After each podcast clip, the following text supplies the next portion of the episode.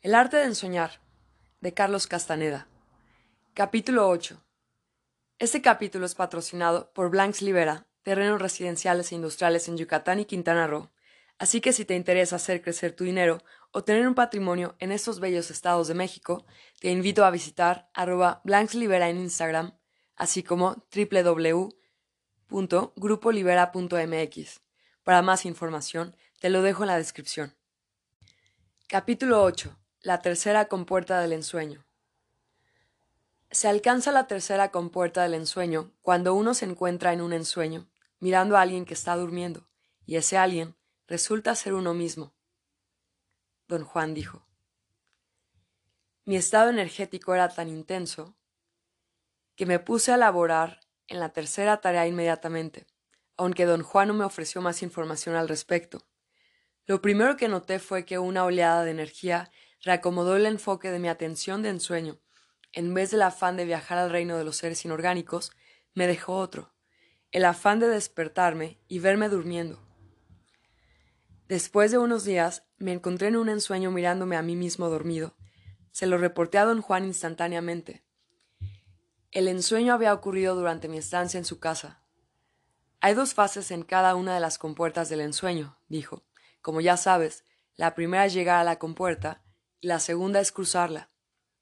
Al ensoñar lo que ensoñaste, que te veías a ti mismo dormido, llegaste a la tercera compuerta. La segunda fase consiste en moverte una vez que te has visto dormido.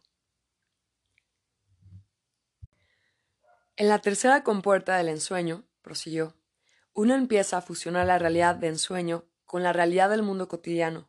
Los brujos llaman a este procedimiento completar el cuerpo energético, la fusión de las dos realidades tiene que ser tan completa que debe ser más fluido que nunca. En la tercera compuerta, examina todo con gran cuidado y curiosidad.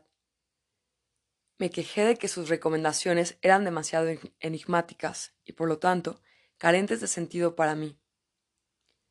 ¿Qué es lo que significa tener gran cuidado y curiosidad? pregunté. En la tercera compuerta, nuestra tendencia es perdernos en detalles, contestó. Ver las cosas con gran cuidado y curiosidad quiere decir resistir la casi irresistible tentación de sumergirnos en detalles. Como te dije, la meta de la tercera compuerta es consolidar el cuerpo energético. Los ensoñadores empiezan a forjar sus cuerpos energéticos siguiendo los ejercicios de la primera y la segunda compuerta. Cuando alcanzan la tercera, el cuerpo energético está listo para emerger, o quizás sería mejor decir que está listo para actuar. Desgraciadamente, eso también quiere decir que está listo para ser capturado por detalles. ¿Qué clase de detalles, don Juan? El cuerpo energético es como un niño que durante toda su vida ha sido un prisionero. En el momento en que se siente libre, se empapa absolutamente de todo lo que puede encontrar. El cuerpo energético se absorbe totalmente en diminutos detalles que no vienen al caso. Hubo un largo silencio. Simplemente no había nada en mi experiencia que pudiera darme una idea de lo que don Juan quería exactamente decir. El detalle más inapropiado se convierte en un mundo para el cuerpo energético, explicó don Juan. El esfuerzo de los ensoñadores para dirigir sus cuerpos energéticos es descomunal. Sé que es absurdo pedirte que veas las cosas con gran cuidado y curiosidad, pero esa es la mejor manera de describir lo que tienes que hacer. En la tercera compuerta, los ensoñadores tienen que evitar el casi irresistible impulso de sumergirse en todo, y la manera como lo pueden evitar es siendo tan curiosos, tan desesperados por meterse en todo, que no dejan que nada en particular los aprisione. Don Juan repitió una y otra vez que sus recomendaciones, que sonaban absurdas para la mente, estaban dirigidas a mi cuerpo energético. Puso un tremendo énfasis en la idea de que mi cuerpo energético tenía que unir todos sus recursos para poder actuar. Pero, ¿no ha estado actuando todo este tiempo? pregunté. Una parte del sí. De otro modo, no habrías viajado al reino de los seres inorgánicos, contestó. Ahora tienes que emplearlo en su totalidad para poder completar la tarea de la tercera compuerta. Para hacerle las cosas más fáciles a tu cuerpo energético, tienes que suspender más que nunca los juicios y dictámenes de la razón. Después de todo lo que me ha hecho usted vivir, dije, me queda muy poca razón. Mejor no digas nada. En la tercera compuerta, la razón es la causa de que el cuerpo energético se obsesione con detalles superfluos. En la tercera compuerta necesitamos una fluidez, un abandono irracional para contrarrestar esa obsesión. La previa aseveración de don Juan de que cada compuerta es un obstáculo no podría haber sido más cierta. Para cumplir con la tarea de la tercera compuerta, tuve que trabajar no solo más intensamente que en las otras dos tareas, sino que también tuve que luchar contra un miedo sin límites. En el curso de mi vida había pasado por momentos de profundo miedo, o hasta terror ciego, pero nada de eso pudo jamás compararse con el miedo que sentía por los seres inorgánicos. Sin embargo, toda esta riqueza de vivencias era inaccesible a mi mente en mi estado de conciencia normal. Esas vivencias estaban a mi disposición únicamente en presencia de don Juan. En una ocasión, en el Museo de Antropología e Historia de la Ciudad de México, le pregunté acerca de esta insólita situación. Mi pregunta me hizo darme cuenta de que en esos momentos podía recordar todo lo que me había acontecido durante el curso de mi asociación con don Juan. Y eso me llenó de júbilo. Me sentí tan libre, tan temerario y ligero, que me puse prácticamente a bailar. Lo que sucede es que la sola presencia del nahual induce un cambio en el punto de encaje, dijo. Y sin más ni más me llevó a una de las salas de exhibición del museo. Me explicó que mi pregunta tenía relación con algo que había estado planeando decirme. Mi intención era explicarte que la posición del punto de encaje es como una caja fuerte en la que los brujos guardan sus registros, dijo. Me quedé boquiabierto cuando tu cuerpo energético sintió mi intento y me hizo una pregunta al respecto. El cuerpo energético sabe inmensidades. Déjame mostrarte cuánto sabe me urgió a que entrara en un estado de total silencio. Me recordó que su sola presencia había provocado un cambio en mi punto de encaje, y que me encontraba ya en un estado especial de conciencia acrecentada. Me aseguró que el hecho de entrar en un estado de total silencio iba a permitir a las esculturas de ese cuarto hacerme ver cosas inconcebibles. Añadió que algunas de esas piezas arqueológicas tenían la capacidad de producir por sí mismas un cambio en el punto de encaje y que si yo alcanzaba un total silencio, sería testigo de escenas relacionadas con las vidas de las personas que trabajaron en esas esculturas. Comenzó luego el recorrido más extraño que jamás haya yo presenciado en museo alguno. Don Juan dio una vuelta al salón, describiendo impresionantes detalles de cada una de las esculturas. Según él, cada una de ellas era un archivo que los brujos antiguos habían dejado, un archivo que él, como brujo, me estaba leyendo como si me leyera un libro. Cada una de estas figuras está diseñada para provocar un cambio en el punto de encaje, prosiguió. Fija tu mirada en cualquiera de ellas, silencia tu mente y descubre si puede hacer que tu punto de encaje cambie de posición. ¿Cómo puedo saber si cambió? Si cambia, vas a ver y sentir cosas que están más allá de tu alcance normal. Miré fijamente las esculturas y ciertamente vi y oí cosas que jamás podré explicar. Yo ya había examinado muchísimas veces todas esas piezas, desde la perspectiva de la antropología, siempre teniendo en mente las descripciones de sus funciones que los eruditos en ese campo habían propuesto, descripciones basadas en la mentalidad del hombre moderno. Por primera vez me parecieron idioteces totalmente arbitrarias. Lo que don Juan me dijo sobre esas piezas, lo que yo mismo vi y escuché al mirarlas fijamente, era lo más lejano a lo que siempre había yo oído o leído sobre ellas. Mi desasosiego fue tan grande que me sentí obligado a pedirle a don Juan que me disculpara por ser tan sugestionable. No se rió ni me hizo bromas. Me explicó pacientemente que los brujos eran capaces de dejar en las diferentes posiciones del punto de encaje archivos muy precisos de sus descubrimientos. Arguía que si se trata de llegar a la esencia de un relato escrito, tenemos que entrar en un estado de participación indirecta a través de la imaginación para poder ahondarnos en la página escrita, en la experiencia misma. Sin embargo, en el mundo de los brujos, puesto que no hay páginas escritas, los archivos completos existen en la posición del punto de encaje, archivos que pueden ser revividos en lugar de leídos. Para ilustrar su punto, don Juan habló sobre las enseñanzas de los brujos diseñadas para la segunda atención, Dijo que se dan cuando el punto de encaje del aprendiz está en un lugar diferente al habitual. De esta forma, la posición del punto de encaje se convierte en el archivo de la lección. Para poder revisar la lección, el aprendiz tiene que regresar su punto de encaje a la posición donde estaba cuando se le dio la lección. Don Juan concluyó sus observaciones reiterando que regresar el punto de encaje a todas las posiciones que ocupó cuando las lecciones fueron impartidas era un logro de grandiosa magnitud. Pasó casi un año sin que don Juan me preguntara nada acerca de la tercera tarea de ensueño. Repentinamente, un día me pidió que le describiera todos los detalles de mi práctica. Lo primero que le mencioné fue una desconcertante repetición, por meses, había tenido ensueños en los que me encontraba mirándome dormido en mi cama. Lo extraño era la regularidad de esos ensueños. Ocurrían cada cuatro días, con la precisión de un cronómetro. Durante los otros tres días, mis ensueños eran lo que siempre habían sido. Examinaba todos los objetos de mis ensueños, cambiaba de ensueños y, ocasionalmente, poseído por una curiosidad suicida, seguía a los exploradores al mundo de los seres inorgánicos, aunque me sentía extremadamente culpable haciéndolo. Se me hacía como tener una adicción secreta a las drogas. La realidad de ese mundo era algo irresistible para mí.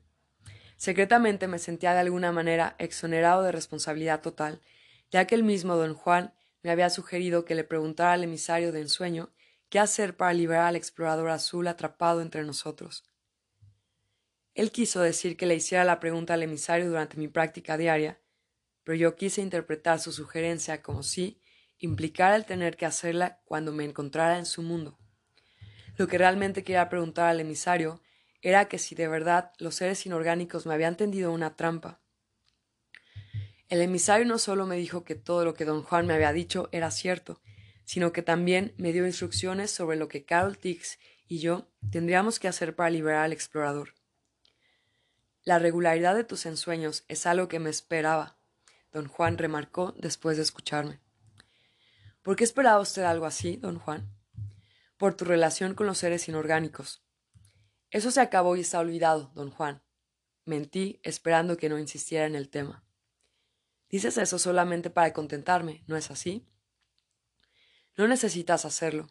Sé muy bien lo que haces. Créeme, una vez que empiezas a jugar con los seres inorgánicos, estás enganchado, siempre te perseguirán o lo que es peor aún, siempre los perseguirás. Me miró fijamente y mi culpabilidad fue tan obvia que lo hizo reír. La única explicación de tal regularidad es que los seres inorgánicos están tratando de complacerte otra vez, don Juan dijo en tono serio. Me apresuré a cambiar de tema y le dije que otro detalle de mis prácticas de ensueño que valía la pena mencionar era la reacción que tenía al verme a mí mismo, acostado y profundamente dormido. Verme así era siempre sorprendente, y yo o me quedaba pegado en el mismo sitio hasta que el ensueño cambiaba, o me asustaba tan profundamente que me despertaba gritando a todo pulmón. Había llegado hasta el extremo de tener miedo a dormir en los días marcados para tener ese ensueño. Todavía no estás listo para una verdadera fusión entre tu realidad de ensueño y tu realidad cotidiana, concluyó. Tienes que seguir recapitulando tu vida. Pero ya hice la recapitulación con toda la potencia posible, protesté. He recapitulado por años. No existe nada más que pueda recordar sobre mi vida. Debe haber mucho más, dijo obstinadamente. De otra manera, no te, no te despertarías gritando. No me gustó la idea de recapitular otra vez. Creía haberlo hecho tan bien que no necesitaba tocar ese tema nunca más. La recapitulación de nuestras vidas no se acaba nunca. No importa qué tan bien la hagamos, dijo don Juan. La razón por la que la gente común y corriente carece de control y dirección en sus sueños es porque nunca han recapitulado y sus vidas están llenas hasta el tope de emociones densas y pesadas, de memorias, esperanzas, miedos. Por otro lado, gracias a su recapitulación, los brujos están relativamente libres de pesadas ataduras emocionales, y si algo los detiene, como te ha detenido a ti, en este momento, se supone que todavía hay algo en ellos no totalmente claro. Recapitular es demasiado intrincado, don Juan. Quizá haya otra cosa que pueda hacer en su lugar. No, no hay nada más. Recapitular y ensoñar van de la mano. A medida que nos deshacemos de la pesadez de nuestras vidas, nos volvemos más y más vaporosos. Don Juan me había dado instrucciones sumamente detalladas y explícitas acerca de la recapitulación. Consistía en revivir la totalidad de nuestras experiencias en la vida, haciendo un reencuentro minucioso de todo detalle posible. Él consideraba la recapitulación como el factor esencial para la redefinición y la redistribución de la energía necesaria para ensoñar. La recapitulación libera energía aprisionada dentro de nosotros y no es posible ensoñar sin esa energía, fue su afirmación. Muchos años antes, don Juan me ayudó a recopilar una lista de todas las personas que yo había conocido en mi vida, empezando por el presente. Ordenó mi lista de una forma coherente, dividiéndola en áreas de actividad, como lugares donde trabajé, sitios donde viví, escuelas a las que asistí. Luego me guió ordenadamente y sin ninguna desviación a revivir cada una de mis interacciones con las personas de mi lista desde la primera hasta la última. Explicó que la recapitulación comienza cuando la mente arregla todo lo pertinente a lo que se está recapitulando. Arreglar quiere decir reconstruir el acontecimiento, pieza por pieza, empezando por los detalles físicos del medio ambiente, pasando luego a la persona con quien se compartió lo ocurrido y después a uno mismo, al examen de todo lo que uno sintió. Don Juan me enseñó a acompañar la recapitulación con una respiración natural y rítmica. Me guió a exhalar prolongadamente, al mover la cabeza de manera lenta de derecha a izquierda y al inhalar profundamente al volver a mover la cabeza de izquierda a derecha. Él llamaba esto airear lo ocurrido. La mente examina el acontecimiento de principio a fin, mientras que el cuerpo continúa aireando todo aquello en lo que la mente se enfoca. Don Juan dijo que los brujos de la antigüedad inventores de la recapitulación, consideraban la respiración como un vehículo mágico. La exhalación para expulsar la energía ajena que se quedó en uno durante el acontecimiento que se está recapitulando, y la inhalación para traer de regreso la energía que uno dejó en dicho acontecimiento. Debido a mi entrenamiento académico, consideré la recapitulación como un proceso de analizar la vida de uno, pero don Juan insistió en que era un asunto mucho más complejo que un psicoanálisis intelectual. Postuló que la recapitulación era una táctica de brujos para inducir un diminuto pero consistente desplazamiento del punto de encaje. Dijo que bajo el impacto de revisar las acciones y sentimientos pasados, el punto de encaje se mueve entre su sitio presente y el sitio que ocupaba cuando el evento recapitulado tuvo lugar. Don Juan aseveró que la base fundamental de la recapitulación es la convicción que tienen los brujos de que existe en el universo una inconcebible fuerza disolvente, la cual da vida a los organismos prestándoles conciencia. Esa misma fuerza también hace que mueran, para poder disolverlos y extraerles la conciencia que les prestó, la cual ha sido acrecentada a través de las experiencias de la vida. Don Juan explicó que teniendo en cuenta que esta fuerza anda detrás de tales experiencias, algo de suprema importancia es que se le pueda satisfacer con un facsímil de ellas, la recapitulación. Al obtener lo que busca, la fuerza disolvente deja a los brujos libres para que expandan su capacidad de percibir y alcancen con ella los confines del espacio y del tiempo. Al comenzar nuevamente a recapitular, me llevé una gran sorpresa cuando comprobé que mis prácticas de ensueño quedaron automáticamente suspendidas en el momento mismo en que empecé mi recapitulación. Le pregunté a don Juan sobre esto. Ensoñar requiere de toda la energía disponible, contestó. Si existe una gran preocupación en nuestras vidas, no hay posibilidad de que ensoñemos. Pero he estado profundamente preocupado antes, dije, y mis prácticas nunca fueron interrumpidas. Debe ser que cada vez que querías estar preocupado, estaba solo maniáticamente alterado, dijo riéndose. Para los brujos, preocuparse significa que todas sus fuentes de energía están funcionando. Es la primera vez que empleas la totalidad de tus fuentes energéticas. En lo otro, aun en tu recapitulación, has estado siempre muy lejos de estar absorto. Don Juan me dio un nuevo modelo de recapitulación. Lo llamó recapitulación rompecabezas. Consistía en tomar diferentes eventos de mi vida sin un orden aparente. Pero va a ser un desastre, protesté. No, no lo va a ser, me aseguró. Será un desastre si dejas que tu mente escoja los eventos que vas a recapitular. Ahora, Si dejas que el espíritu decida, el resultado es lo opuesto. Entra en un estado de silencio y deja que el espíritu te señale el evento que debes seguir. El resultado de ese nuevo modelo de recapitulación me asombró en muchos niveles. Fue muy impresionante para mí descubrir que cada vez que silenciaba mi mente, una fuerza, al parecer independiente de mí, me sumergía inmediatamente en un poderoso y detallado recuerdo. Pero, algo aún más impresionante fue lo sistematizado que era esta configuración. Lo que imaginé caótico resultó ser extremadamente ordenado. Le pregunté a don Juan por qué no me había hecho recapitular de esa forma desde el principio.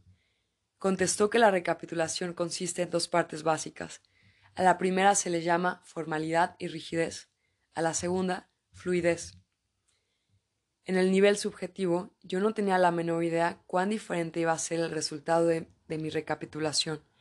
La habilidad para concentrarme, adquirida a través de mis prácticas de ensueño, me permitió examinar mi vida con una profundidad que nunca hubiera imaginado posible.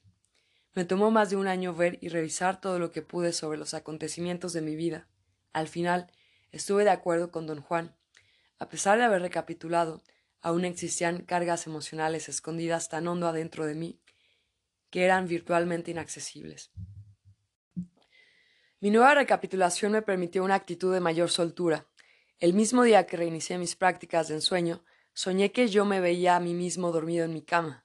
Al darme cuenta, lo que hice fue dar la vuelta y salir del cuarto, bajando penosamente las escaleras que daban a la calle. Fue tan grande mi entusiasmo que se lo reporté a don Juan. Me llevó una gran desilusión cuando él consideró esto como un sueño común y corriente y no como parte de mi práctica de ensueño. Arguyó que yo no había salido a la calle con mi cuerpo energético, ya que si lo hubiera hecho, hubiera tenido una sensación totalmente diferente a la de bajar por las escaleras. ¿De qué clase de sensación está usted hablando, don Juan? Le pregunté con verdadera curiosidad. Tienes que establecer una prueba válida que te permita saber si realmente estás viéndote a ti mismo dormido en tu cama, dijo en lugar de responder a mi pregunta. Recuerda que la tarea es estar realmente en tu, en tu cuarto, realmente ver a tu cuerpo. De otra manera, es meramente un sueño. Si ese es el caso, Controla ese sueño y transfórmalo en ensueño, observando sus detalles o cambiándolo. Insistí en que me diera una pauta acerca de lo que podría ser una prueba válida, pero se negó. Encuentra tú mismo una manera de validar el hecho de que te estás viendo a ti mismo, dijo. ¿Tiene usted alguna sugerencia acerca de lo que pueda ser una prueba válida? insistí. Usa tu propio juicio. Estamos llegando al final de tu aprendizaje. Muy pronto vas a estar solo. Cambió luego de tema. Me dejó con la clara sensación de mi ineptitud. No fui capaz de deducir lo que él quería o a qué llamaba una prueba válida. En el próximo ensueño en el que me vi a mí mismo dormido, en lugar de salir del cuarto y bajar las escaleras o despertarme gritando, me quedé por un largo rato pegado al lugar desde donde observaba. Sin inquietarme ni desesperarme, observé los detalles de mi ensueño. Me di cuenta de que estaba dormido y llevaba puesta una camiseta blanca rasgada en el hombro. Traté de acercarme y examinarla. Promoverme era algo que no estaba dentro de mis posibilidades. Sentía una pesadez que parecía ser tan parte de mí mismo. De hecho, todo yo era peso. Al no saber qué hacer, entré instantáneamente en una terrible confusión. Traté de cambiar de ensueño, y todo lo que logré fue estar consciente más que nunca de una fuerza descomunal que me mantenía fijo mirando a mi cuerpo dormido. En medio de todo aquello, escuché al emisario decir que el no tener control para moverme me había aterrado a tal punto que quizá tendría que hacer otra recapitulación. La voz del emisario y lo que dijo no me sorprendieron en lo mínimo. Nunca me había sentido tan vívida y horriblemente incapacitado para moverme. Sin embargo, esta vez no me entregué a mi terror. Lo examiné. No era un terror psicológico, sino más bien una sensación física de impotencia, desesperación y fastidio. El no poder moverme me frustraba indescriptiblemente. Mi incomodidad aumentó en proporción a la sensación de que algo fuera de mí me había paralizado brutalmente. El esfuerzo que hice para mover mis brazos o mis piernas fue tan intenso que en un momento dado me vi la pierna de mi cuerpo dormido en la cama moverse como si estuviera pateando. Mi cuerpo inerte atrajo entonces toda mi atención de ensueño, y ello me hizo despertar con tal fuerza que me tomó más de media hora calmarme. Mi corazón palpitaba casi sin ritmo. Mi cuerpo entero temblaba y los músculos de mis piernas tenían calambres espasmódicos e incontrolables. Había sufrido una pérdida tan radical de calor que necesité cobijas y botellas de agua caliente para subir mi temperatura. Naturalmente, fui a México a consultar con don Juan la sensación de parálisis y el hecho de que realmente tenía puesta una camiseta rasgada y que por lo tanto me había visto, verdaderamente, a mí mismo dormido. Además, le tenía un miedo mortal a la hipotermia. Don Juan no quiso discutir mi problema. Todo lo que le pude sacar fue una mordaz observación. ¿Te gusta el drama? dijo categóricamente. Por supuesto que te viste a ti mismo durmiendo. El problema fue que te pusiste nervioso porque tu cuerpo energético jamás había estado conscientemente en conjunto. Mi consejo es que si te vuelves a poner nervioso, te agarres el pito. Esto restaurará tu temperatura en un santiamén y sin ninguna alaraca. Me sentí un poco ofendido por su tosquedad. Sin embargo, su consejo demostró ser efectivo. Durante otro susto, hice lo que me prescribió y volví a mi estado normal en unos cuantos minutos. Además descubrí que si no me agitaba, tampoco entraba en estados de terror. Mantenerme bajo control no me ayudaba a moverme, pero ciertamente me producía una profunda sensación de paz y serenidad. Después de meses de hacer esfuerzos inútiles para caminar, busqué los comentarios de don Juan una vez más. No tanto para que me aconsejara, sino porque quería admitir personalmente mi derrota. Me había topado con una barrera infranqueable y tenía una certeza indisputable de que había fracasado. Los ensoñadores tienen que ser imaginativos, dijo don Juan con una sonrisa maliciosa. Tú no eres imaginativo. ¿No te advertí usar tu imaginación para mover tu cuerpo energético? Porque quería averiguar si podías tú mismo resolver el acertijo. Fallaste y tus amigos no te ayudaron. En el pasado siempre me defendí velozmente cuando me acusaba de no tener imaginación. En ese entonces creía ser imaginativo, pero tener a don Juan como maestro me enseñó de la misma, de la manera más directa, que no lo soy. Ya estaba curado de emplear mi energía en defensas inútiles. ¿Cuál es el acertijo del que está usted hablando, don Juan? Le pregunté. El acertijo de cuán imposible y al mismo tiempo cuán fácil es mover el cuerpo energético. Lo estás tratando de mover como si estuvieras en el mundo cotidiano. Empleamos tanto tiempo y esfuerzo en aprender a caminar que al fin creemos que nuestro cuerpo energético también debe caminar. No hay razón por la cual deba hacerlo, excepto que caminar es lo primordial en nuestra mente. Me quedé maravillado ante la simplicidad de la solución. Supe instantáneamente que yo estaba una vez más atorado en el nivel de la interpretación. Don Juan me había dicho que al alcanzar la tercera compuerta me tenía que mover, y para mí moverme significaba caminar. Le dije que comprendía su punto de vista. No es mi punto de vista, contestó fríamente. Es el punto de vista de los brujos.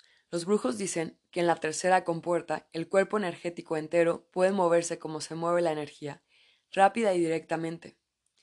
Tu cuerpo energético sabe exactamente cómo moverse, como en el mundo de los seres inorgánicos. Y ahora, hablando del otro asunto bajo discusión, añadió don Juan con aire pensativo, ¿por qué no te ayudaron tus amigos los seres inorgánicos?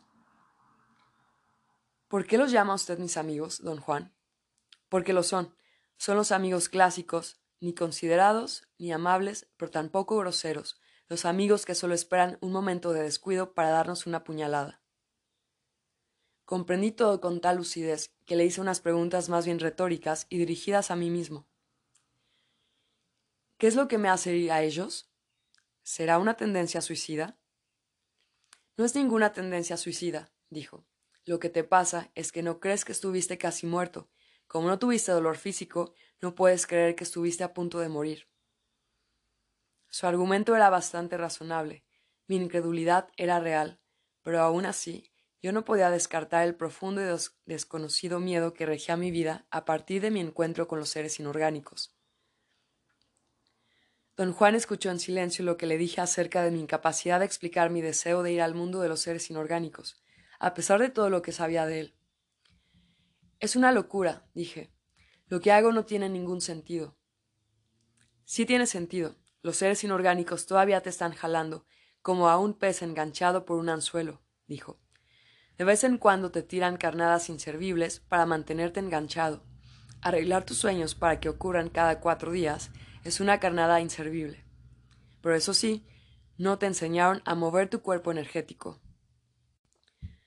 ¿Por qué cree usted que no me lo enseñaron?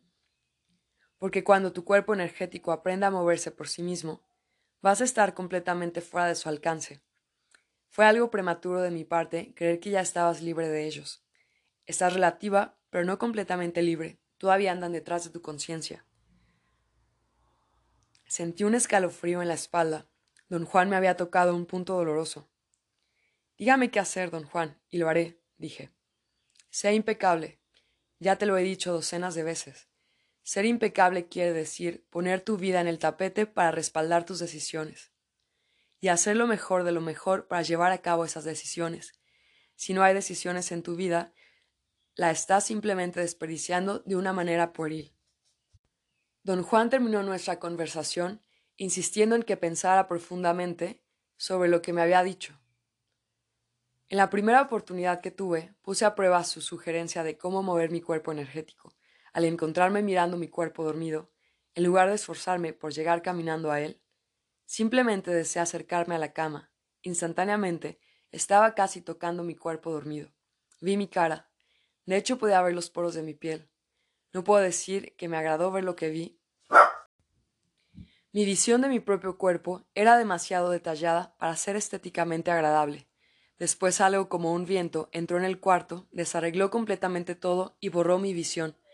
En ensueños posteriores, corroboré totalmente que la única manera en la que el cuerpo energético se puede mover es deslizándose o volando. Discutí esto con don Juan. Parecía estar muy satisfecho con lo que yo había hecho, lo cual realmente me sorprendió. Estaba acostumbrado a su fría reacción ante cualquier cosa que lograra en mis prácticas de ensueño.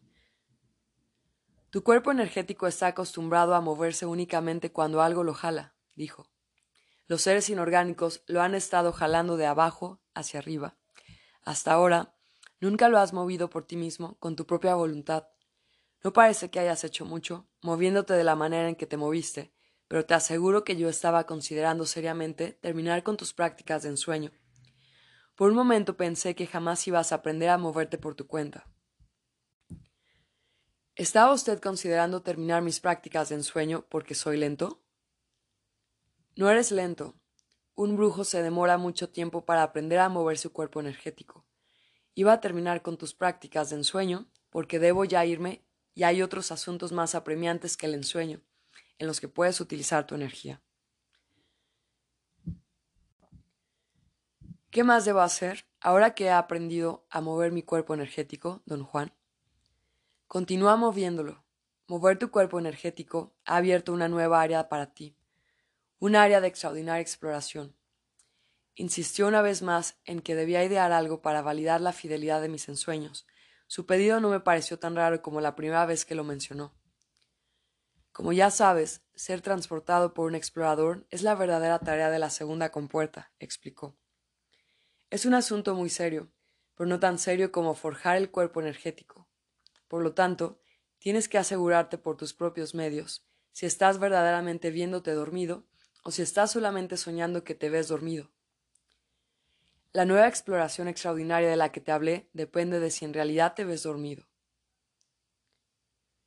Después de muchas dudas y tribulaciones, creí que había ideado el plan correcto. El haber visto mi camiseta rasgada me dio una idea. Si estaba realmente viéndome dormido, también estaría viendo si llevaba la misma indumentaria con la que me había ido a dormir una indumentaria experimental que planeaba cambiar radicalmente cada cuatro días. Confiaba en que no tendría ninguna dificultad en recordar, en mis sueños, mi indumentaria experimental. Creí que la disciplina adquirida a través de mis prácticas de ensueño me permitiría grabar cosas como esta en mi mente y recordarlas en mis ensueños. Puse en práctica este plan, pero los resultados fueron desastrosos. Me faltó control en mi atención de ensueño no pude recordar los detalles de mis indumentarias experimentales. Pero aún así, de alguna manera, siempre supe cuando mis sueños eran solamente sueños ordinarios, cuando eran ensueños, o cuando eran algo más que ensueños. en cuyo caso se suponía que mi cuerpo estaba acostado en la cama dormido, mientras mi conciencia realmente lo observaba. Una característica notable de estos ensueños era mi cuarto. Nunca era como mi cuarto en el mundo cotidiano, sino una enorme y vacía sala de conferencias, con mi cama en uno de sus extremos. Tenía que volar una considerable distancia para estar junto a la cama donde yacía mi cuerpo. En el momento en que estaba junto a él, una fuerza como un fuerte viento me hacía revolotear encima de él, como un colibrí. Algunas veces el cuarto se disolvía, desaparecía pedazo por pedazo, hasta que solo quedaba mi cuerpo y la cama. Otras veces experimentaba una total pérdida de voluntad. Mi atención de ensueño parecía entonces funcionar independientemente. Se quedaba completamente absorta con el primer objeto en el que se enfocara, o parecía no poder decidir qué hacer. En esos casos, Tenía la sensación de que estaba flotando, sin volición alguna, yendo de un objeto a otro sin poder concentrarme. La voz del emisario me explicó una vez que todos los elementos de este tipo de ensueño eran realmente configuraciones energéticas diferentes a las del mundo normal. La voz del emisario señaló que, por ejemplo, las paredes eran líquidas. Insistió en que me sumergiera en una de ellas. Sin más ni más, me zambullí en una pared como si ésta fuera un gigantesco lago. No sentía la líquida pared. Lo que sentí no fue tampoco la sensación de sumergirme físicamente en el agua, pero fue como el pensamiento de sumergirme y la sensación visual de pasar a través de una materia líquida. Mi zambullida me llevó, hundiéndome en el lado, en algo que se abría, como el agua se abre. La sensación de hundirme con la cabeza por delante era tan real que empecé a preguntarme por cuánto tiempo o cuán hondo me había sumergido. Desde mi punto de vista subjetivo, pasé una eternidad zambulléndome. Vi nubes y masas de materia que parecían rocas suspendidas en una sustancia al parecer líquida. Vi resplandecientes objetos geométricos, como de cristal, y masas de los colores primarios más profundos que jamás había visto. Había también zonas de intensa luminosidad, y otras de total oscuridad. Todo eso se movía frente a mí, ya sea despacio o a una gran velocidad. Se me ocurrió que estaba viendo el cosmos. Al instante en el que tuve ese pensamiento, mi velocidad aumentó tan intensamente que todo se volvió borroso y de repente me encontré despierto con la nariz contra una de las paredes de mi cuarto. Un miedo velado me hizo consultar con don Juan. Me escuchó con suma atención. Ahora es cuando necesitas hacer una maniobra muy drástica, dijo. El emisario de ensueño no tiene razón de interferir con tus prácticas de ensueño, o más bien, tú no deberías, bajo ninguna condición, permitirle que lo haga. ¿Cómo puedo detenerlo? Con una maniobra muy simple pero muy difícil. Al entrar en tu ensueño, expresa en voz alta tu deseo de no tener que ver más con el emisario de ensueño. ¿Quiere eso decir, don Juan, que nunca más lo escucharé? Efectivamente, te vas a deshacer de él para siempre, pero ¿es aconsejable deshacerme de él? A estas alturas, ciertamente lo es. Con esas palabras, don Juan me hundió en un gran dilema. No quería terminar mi relación con el emisario y al mismo tiempo quería seguir el consejo de don Juan. Se dio cuenta de mi duda. Sé que es un asunto muy difícil, concedió. Pero si no te deshaces del emisario, los seres inorgánicos te van a tener siempre enganchado. Si quieres evitarlos, haz lo que te digo, y hazlo ahora mismo. En mi siguiente sesión de ensueño, al prepararme a pronunciar mi intento, la voz del emisario me interrumpió. Dijo, si resuelves no hacer tu pedido, te prometo que nunca intervendré en tus prácticas de ensueño y que te hablaré únicamente si me haces preguntas directas. Acepté instantáneamente su proposición, la cual consideré ser un trato muy equitativo.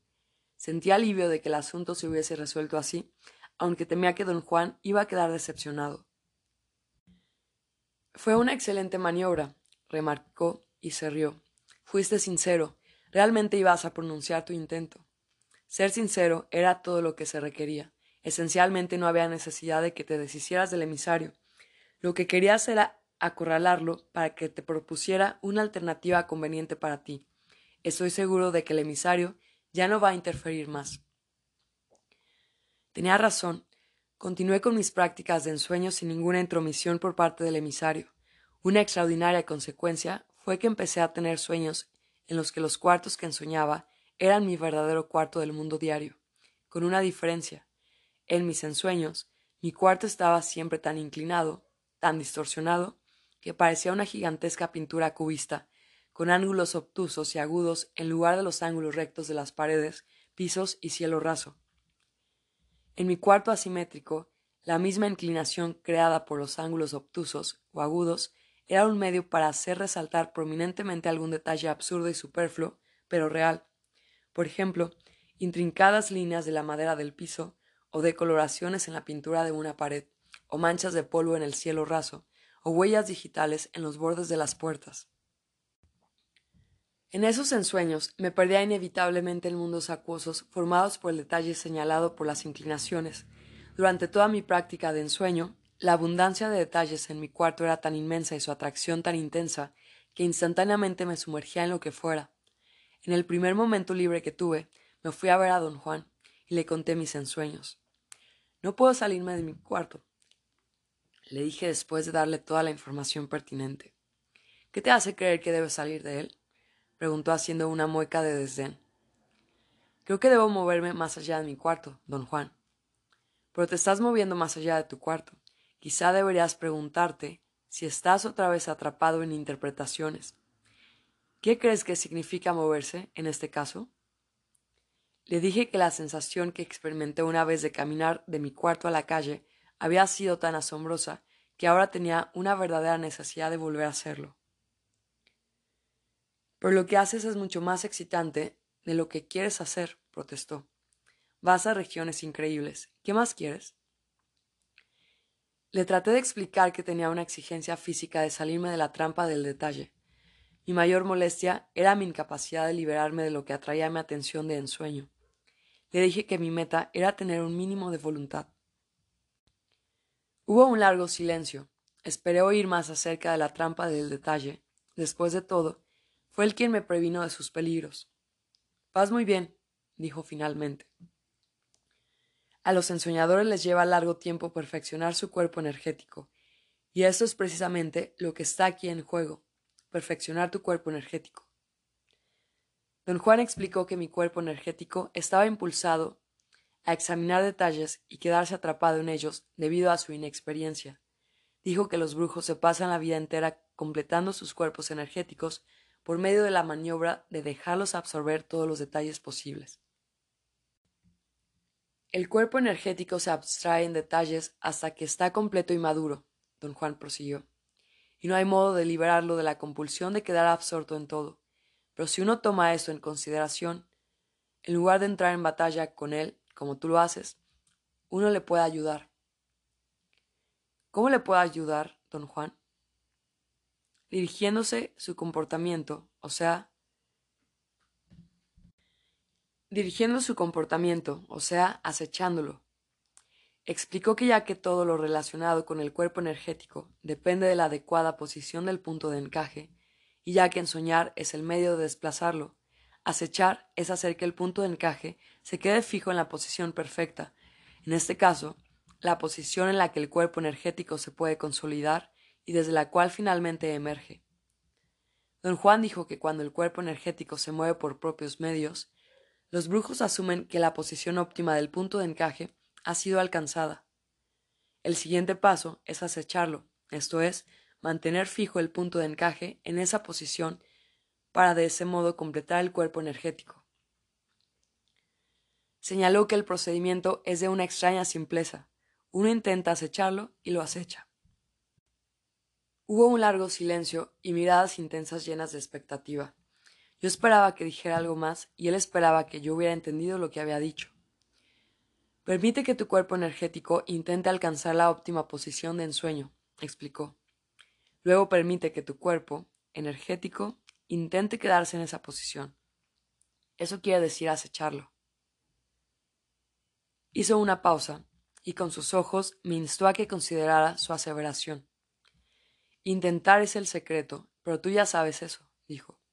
Los brujos desplazan su punto de encaje a través del intento y lo fijan igual, igualmente, a través del intento. Y no hay ninguna técnica para intentar. Uno aprende a intentar usando el intento.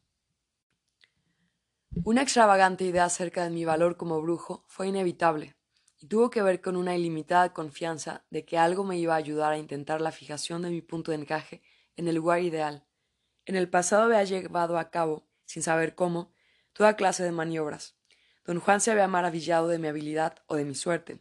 Yo estaba seguro de que esta vez iba a pasar lo mismo, pero me equivoqué. No tuve ningún éxito en fijar mi punto de encaje en cualquier lugar, muchísimo menos en el lugar ideal. Después de meses de serios pero inútiles esfuerzos, me di por vencido. Realmente creí que lo podía hacer, le dije a don Juan en el momento en que llegué a su casa. Mucho me temo que últimamente mi importancia personal ha crecido más que nunca. No realmente, dijo con una sonrisa. Lo que pasa es que estás atrapado en otra de tus rutinarias malinterpretaciones de términos. Quieres encontrar el lugar ideal como si estuvieras tratando de encontrar las llaves de tu coche. Luego quieres atar tu punto de encaje como si estuvieras amarrando los zapatos. El lugar ideal y la fijación del punto de encaje son metáforas, no tiene nada que ver con las palabras que se usan para describirlas. Me pidió entonces que le contara los más recientes eventos de mis prácticas de ensueño. Lo primero que le mencioné fue que el impulso de mi atención de ensueño de quedar absorta en detalles había disminuido considerablemente. Le dije que quizá porque en mis ensueños me movía compulsiva e incesantemente, el movimiento en sí me detenía antes de que me sumergiera en el detalle que estaba observando. Detenerme así me dio la oportunidad de examinar el acto de quedar absorto en detalles, y llegué a la conclusión de que la materia inanimada poseía una fuerza inmovilizante. Yo la veía como un rayo inmóvil de luz opaca que me mantenía fijo, por ejemplo, Muchas veces, alguna diminuta marca en las paredes o en las líneas de la madera del piso de mi cuarto emitía una línea de luz que me inmovilizaba. A partir del momento en que mi atención de ensueño enfocaba esa luz, todo el ensueño giraba alrededor de esa diminuta marca. La veía agrandarse al tamaño del universo entero. Esa visión duraba hasta que me despertaba con la nariz presionada contra la pared o contra el piso de madera. Mis conclusiones fueron que, en primer lugar, el detalle era real, y en segundo lugar, parecía que lo había estado observando mientras dormía. Don Juan sonrió y dijo Todo esto te está pasando porque tu cuerpo energético se forjó completamente en el momento en que se movió por sí mismo. No te lo dije, pero te lo insinué. Quería saber si eras capaz de descubrirlo por ti mismo, y por supuesto lo hiciste. No tenía idea a qué se refería. Don Juan me escudriñó de la manera en que solía hacerlo, su mirada fija y penetrante recorrió mi cuerpo.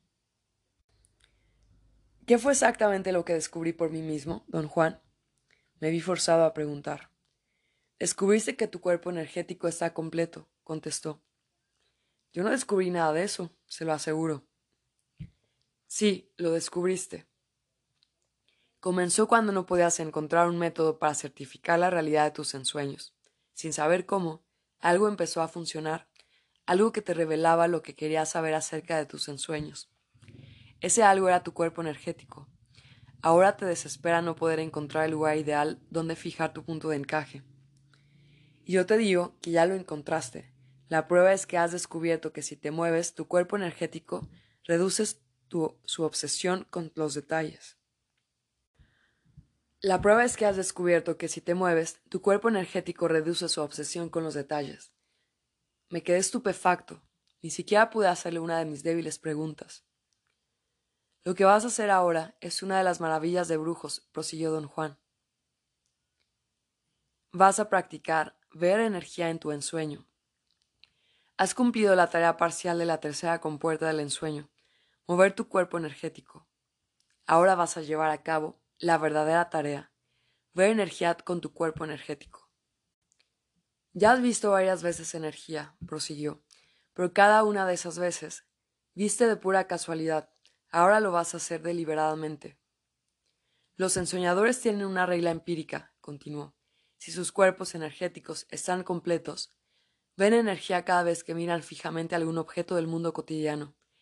En sus ensueños, si ven energía en un objeto, están tratando con un mundo real, sin importar qué tan extraño o indefinido les pueda parecer ese mundo. Si no pueden ver energía en los objetos de su ensueño, se encuentran en un sueño común y corriente y no en un mundo real. ¿Qué es un mundo real, don Juan?